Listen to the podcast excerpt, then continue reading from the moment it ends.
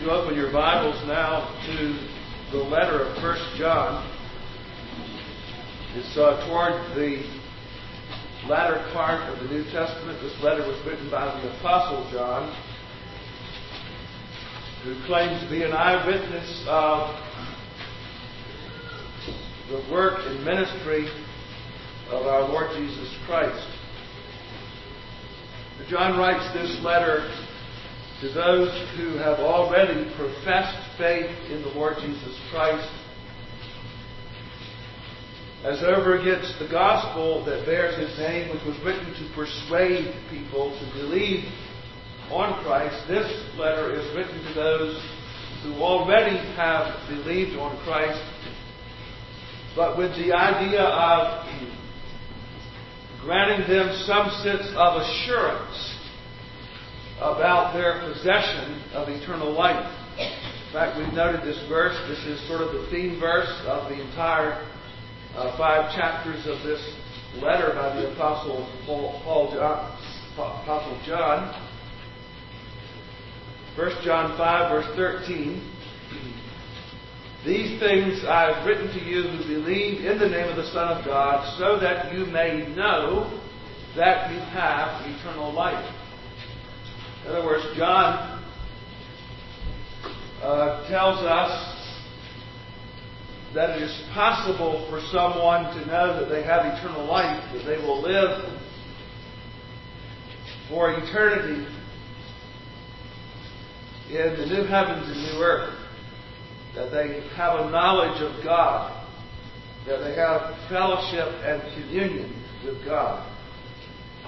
And so he gives us a number of things by which we can know or have that assurance. I'm calling those things spiritual vital signs. They are like, like unto our physical life, our pulse or respiration. How do we know someone is alive physically? Because we see they are breathing. They have a pulse. Their heart is beating within their chest. Those are physical vital signs. These things are spiritual vital signs. And we've noted there are five of them, and they are repeated themes that are inter- interwoven into a sort of a, a tapestry of assurance. And one of them that we have just addressed in the last time we were together is an abiding love for God's people.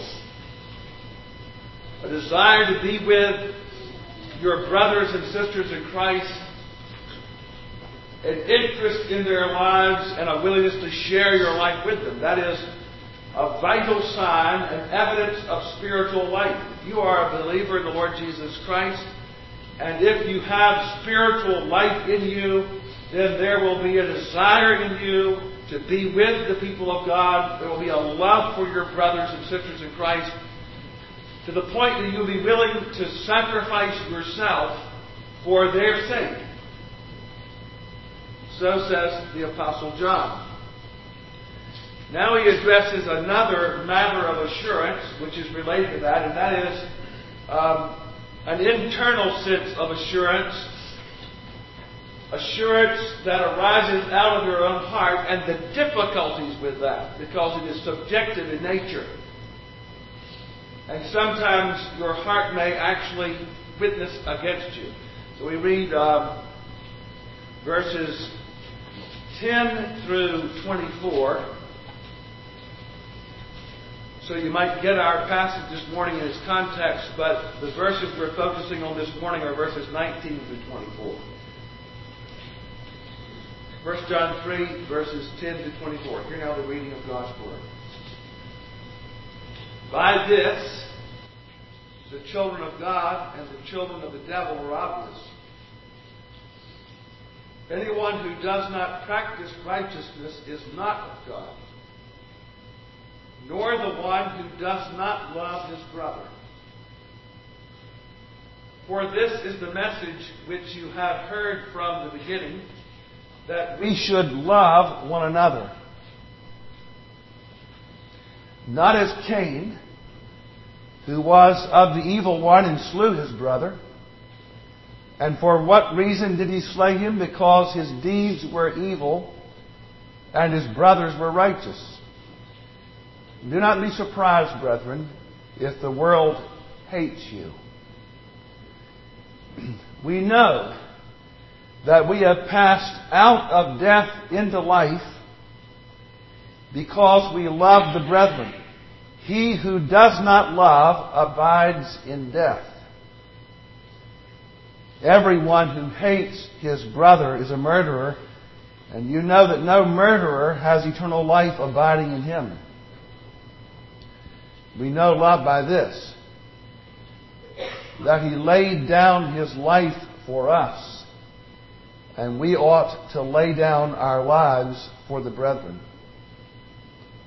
But whoever has the world's goods and sees his brother in need and closes his heart against him, how does the love of God abide in him? Little children, let us not love with word or with tongue, but in deed and truth. We will know by this that we are of the truth and will assure our heart before Him in whatever our heart condemns us. For God is greater than our heart and knows all things. Beloved, if our heart does not condemn us, we have confidence before God. And whatever we ask, we receive from Him because we keep His commandments and do the things that are pleasing in His sight. This is His commandment. That we believe in the name of the Son of Christ, of His Son, Jesus Christ, and love one another just as He commanded us. The one who keeps his commandment abides in him, and he in him. We know by this that he abides in us by the Spirit whom he has given us. Let us pray. Heavenly Father, you have revealed to us in your word the natural man cannot understand the things of God. That in our fallen condition, our hearts are darkened and our minds are darkened. So we pray for the enlightening presence and work of your Holy Spirit.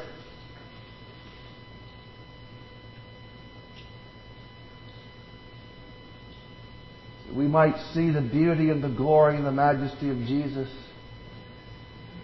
That we might be drawn to Him, in whom there is life eternal. We pray in His name. Amen.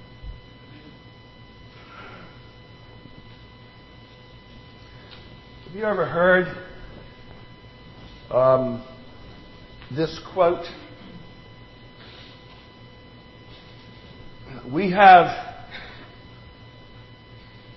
met the enemy and it is us. I heard that a long time ago. And I assumed that that quote was made by some famous philosopher, some great statesman of some sort or another. Do you know who wrote it? You know who made that quote? Some of you do because you read the comics every Sunday. I don't read them, so I don't know who said it. But I found out. It was Pogo the character of the comic strip written by Walt Kelly about characters in the Okefenokee swamp. Famous possum comic strip character, philosopher, Pogo.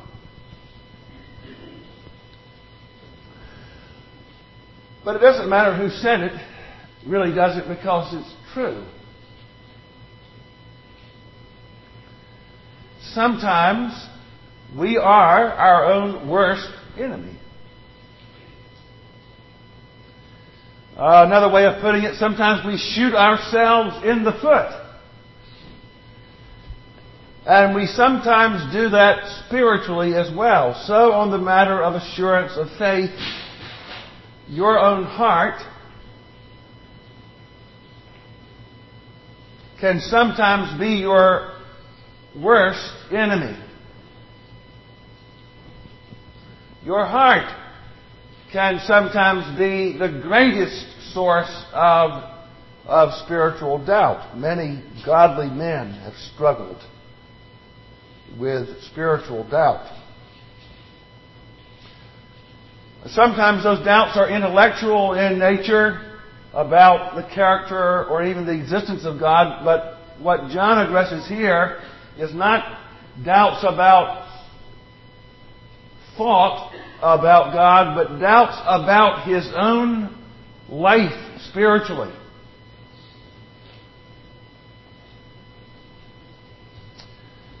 So John raises now the question of the heart, the internal aspect of our assurance. How do I deal with the internal voice, the voice of conscience, the heart, when that heart speaks to me when I speak to myself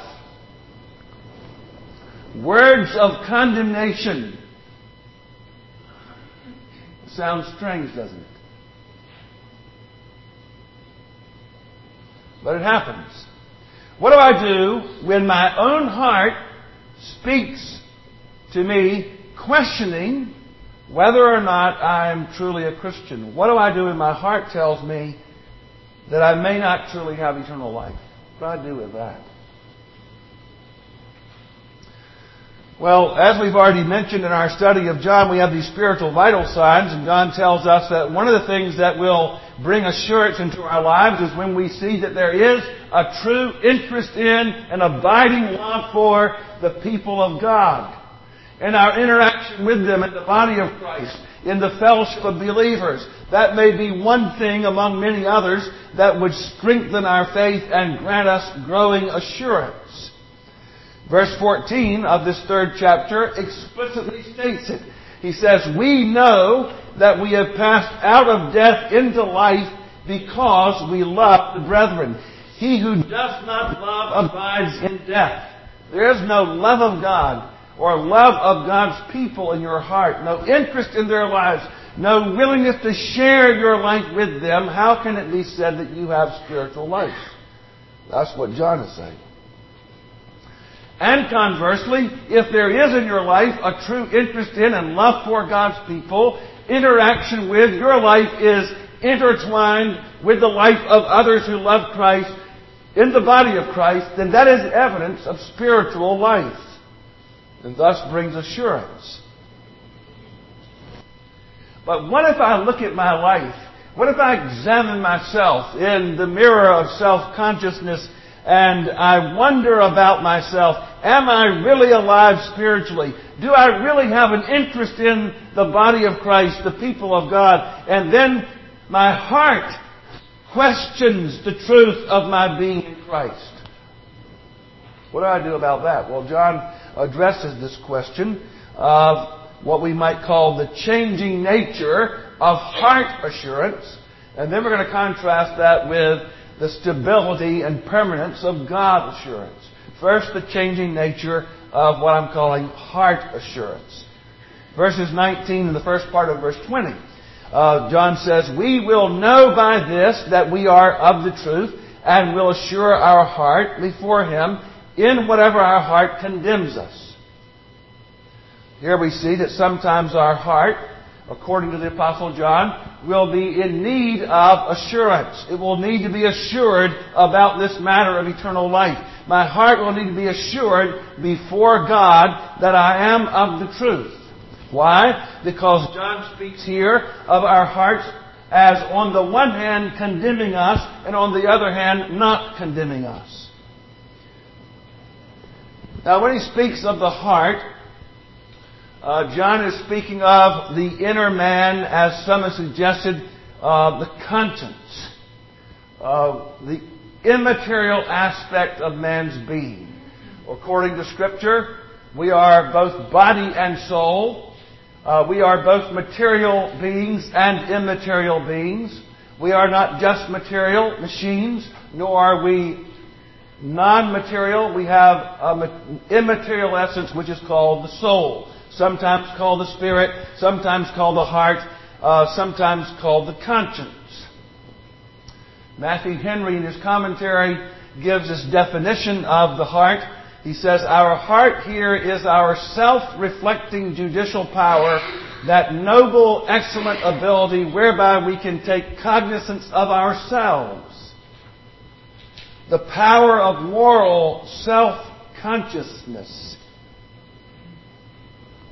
self reflection, the ability to think about ourselves. He goes on to say, conscience is God's vice regent. It calls us into the court of heaven before our God. So God gave us a conscience at the very inception of creation. We were given the capacity of self-consciousness, of self-awareness and self-knowledge. You and I are aware for the most part, at least most of us are aware. There are a few people who are out there not sure if they're aware or not. Anybody home?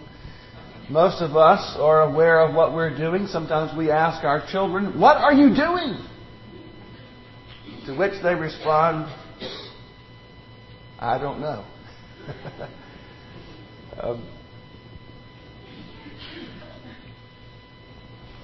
But for the most part, we are aware of whether or not what we're doing is in keeping with what God requires of us. Conscience functions differently depending upon our spiritual condition. First, there is conscience in its pristine condition after creation, as God made man after his own image. There, conscience would be innocent and self affirming. Conscience would be the friend that came alongside and spoke words of assuring affirmation in everything you did. Because you would be doing that which you ought to do, that which was right and true before God, and conscience would be, so to speak, your cheerleader, encouraging you along the way. That would be the manner in which conscience functioned in the lives of Adam and Eve before they sinned. It would be a great source of blessing and encouragement to them, speaking words of affirmation and blessing to the inner man. And when you are living in a way that is right, that is honoring to God, that is in sync with what God's will is, then your conscience also speaks words of affirmation to you. And there's a sense of well-being and rightness about your life. But of course, the story doesn't stop there. There's also conscience or the heart fallen, the heart corrupted by sin.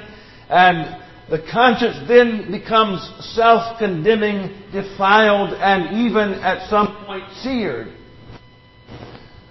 The scriptures tell us that conscience continues to function in the life of those even those who do not have a knowledge of God, it is a part of their humanness.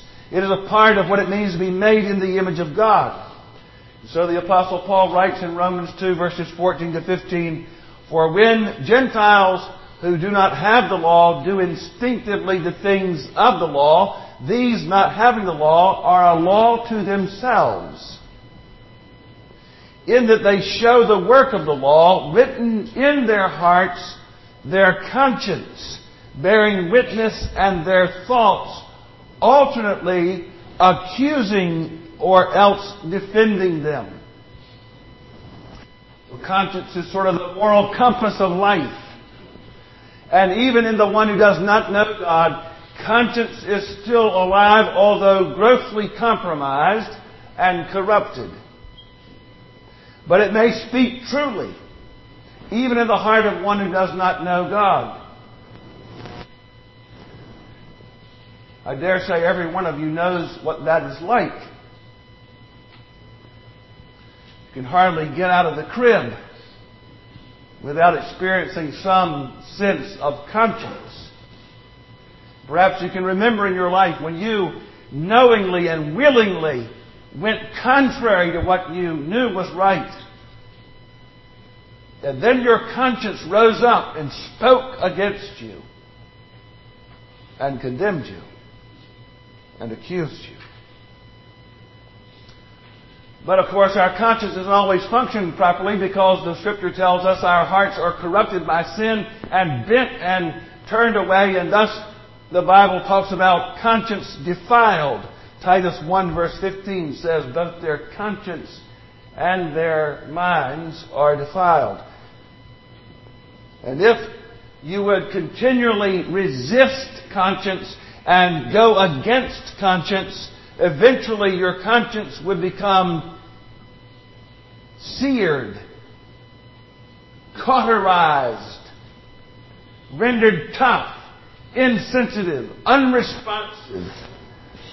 Thus, you could find yourself doing all kinds of things you didn't think you would ever dream that you could do without even the slightest tinge of conscience. So conscience created is innocent and a self-affirming conscience fallen is self-condemning, defiled, and seared. But then there is conscience converted or conscience transformed by the grace of God. When God makes us alive in Christ, when the Spirit of God changes our hearts, there is a sense in which the conscience is revived and renewed and restored.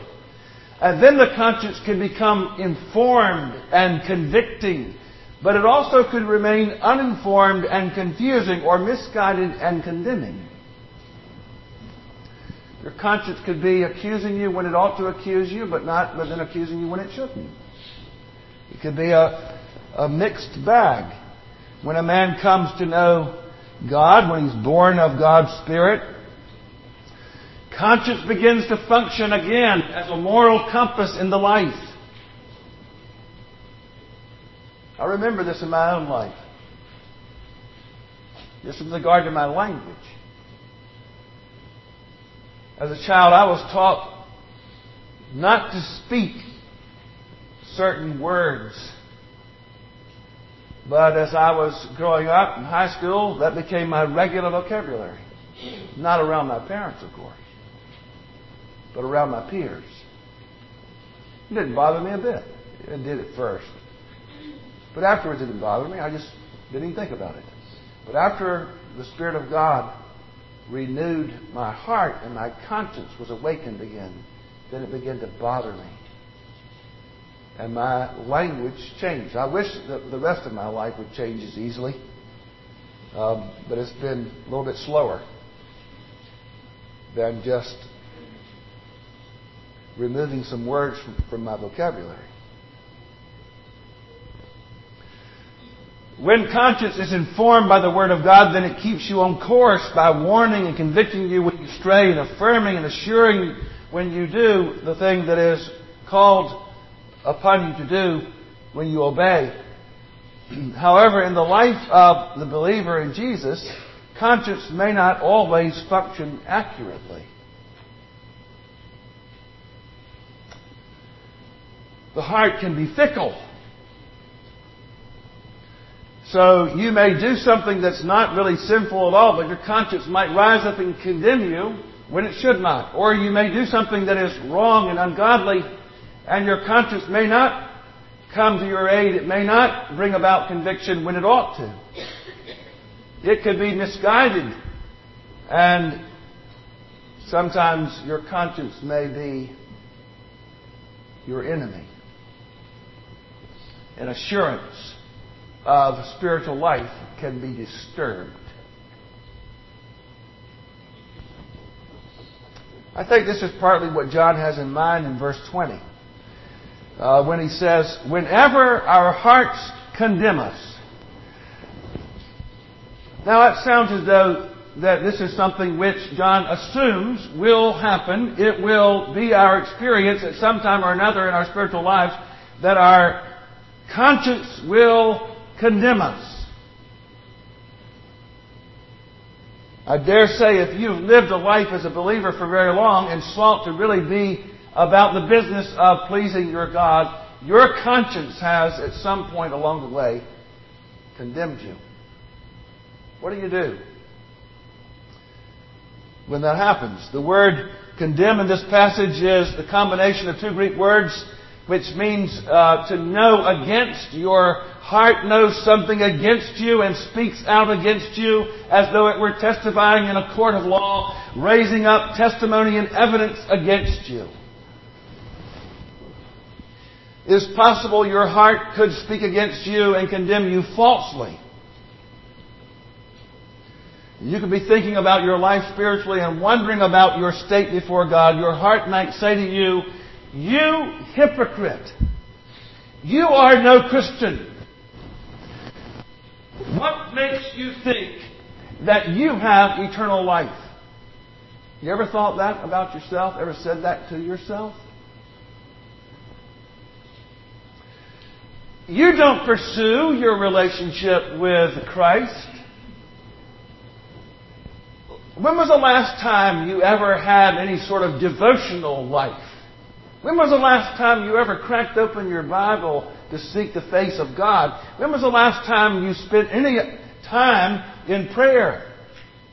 And look at all the sin in your life. Your life is a mess. You lust and worry and full of anxiety and anger and laziness and covetousness. All that your heart might speak against you, all of this condemnation can come upon you from within, from your own heart. It's not that that comes outside. We have that. Yes, we do. You, you have somebody in your life who's more than willing to criticize you. I'm sure of that. There are those in this world who are hypercritical, judgmental, and who are willing to lay upon you all manner of judgment, extremely critical and harsh, and bring condemnation and doubt into your life. There are those people. It's not even the condemnation that might come to you from spiritual forces from without. Satan is called the accuser of the brethren. This is condemnation that might come upon you from your own heart in whatever our hearts condemn us.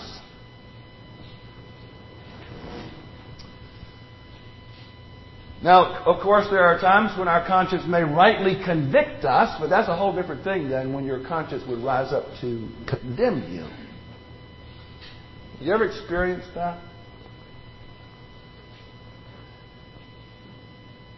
Maybe after some real serious spiritual failure. And your heart speaks against you, some harsh words spoken, lustful thoughts or actions, and you wonder about your own spiritual life, and assurance is undermined. What do you do in a situation like that? Well, John says in verses 19 to 20, we will know by this that we are of the truth and will assure our heart before God in whatever our heart condemns us. We, he says we, we know by this.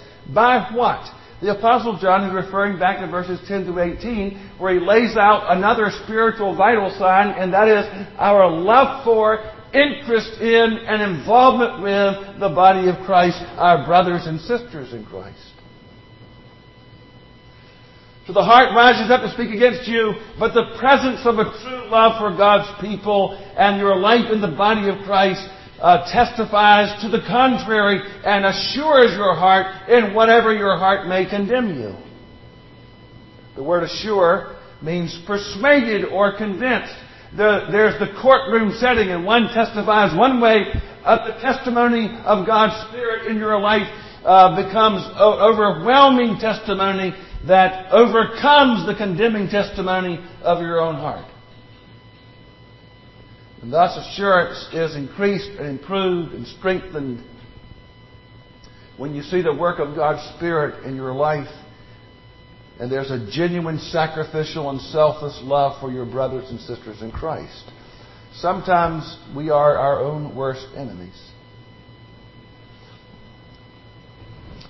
But sometimes our hearts will not condemn us. They will speak comfort and peace to our souls. So verses 20 to 21, the latter part of verse 20, the Apostle John says, For God is greater than our heart and knows all things. our heart, our conscience has limited knowledge and not always accurate knowledge.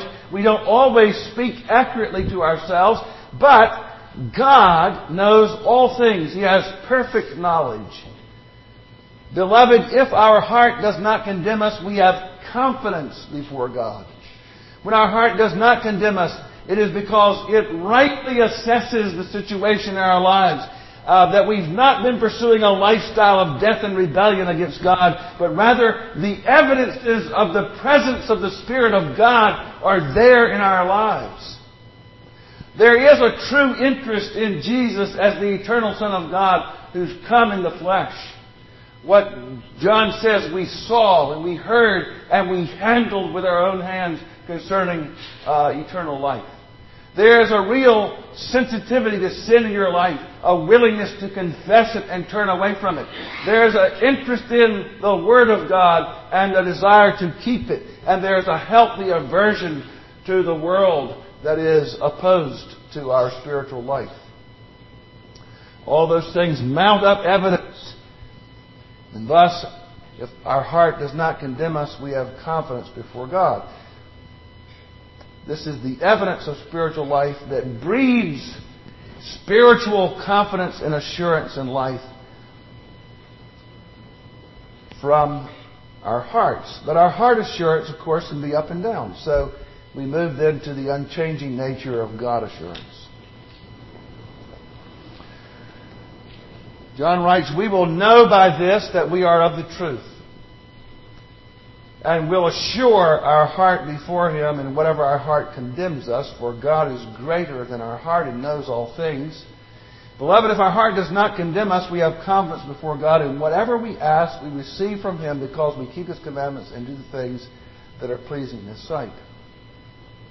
This is the commandment that we believe in the name of the Son of God and love one another just as He commanded us. The one who keeps His commandments abides in Him, and He in Him. By this we know that He abides in us by the Spirit whom He has given us. So in verse 19, we can assure our hearts before God. Verse 20, God is greater than our hearts and knows all things. Verse 22, we have confidence, that is, boldness and courage before God. Our hearts may convict us, yes. At times our hearts might even condemn us, but God John tells us, is greater than our hearts. Uh, he knows all things. He knows the true condition of our hearts. And He speaks to our hearts by His Word and by His Spirit, and He assures us over against the false accusations that might come even from our hearts. So your heart says to you, you are a fake. God says to you by His Spirit and Word, For all who are being led by the Spirit of God, these are the sons of God. For you have not received a spirit of slavery, leading to fear again, but you have received a spirit of adoption as sons, by which we cry out, Abba, Father. The Spirit Himself testifies with our spirit that we are children of God. Your heart says to you, You are so sinful. You will never make it into heaven. And God, by His Spirit and Word, speaks to you and says, I'm confident of this very thing. He who began a good work in you will perfect it until the day of Christ Jesus. Your heart says to you, God will never hear your prayers. God says to your heart, whatever we ask, we receive from Him. And all those things present in the life and witnessed by your Heavenly Father speak peace, confidence, and assurance to your heart. May God help us as we pray together. Heavenly Father, how we need you to speak to our hearts.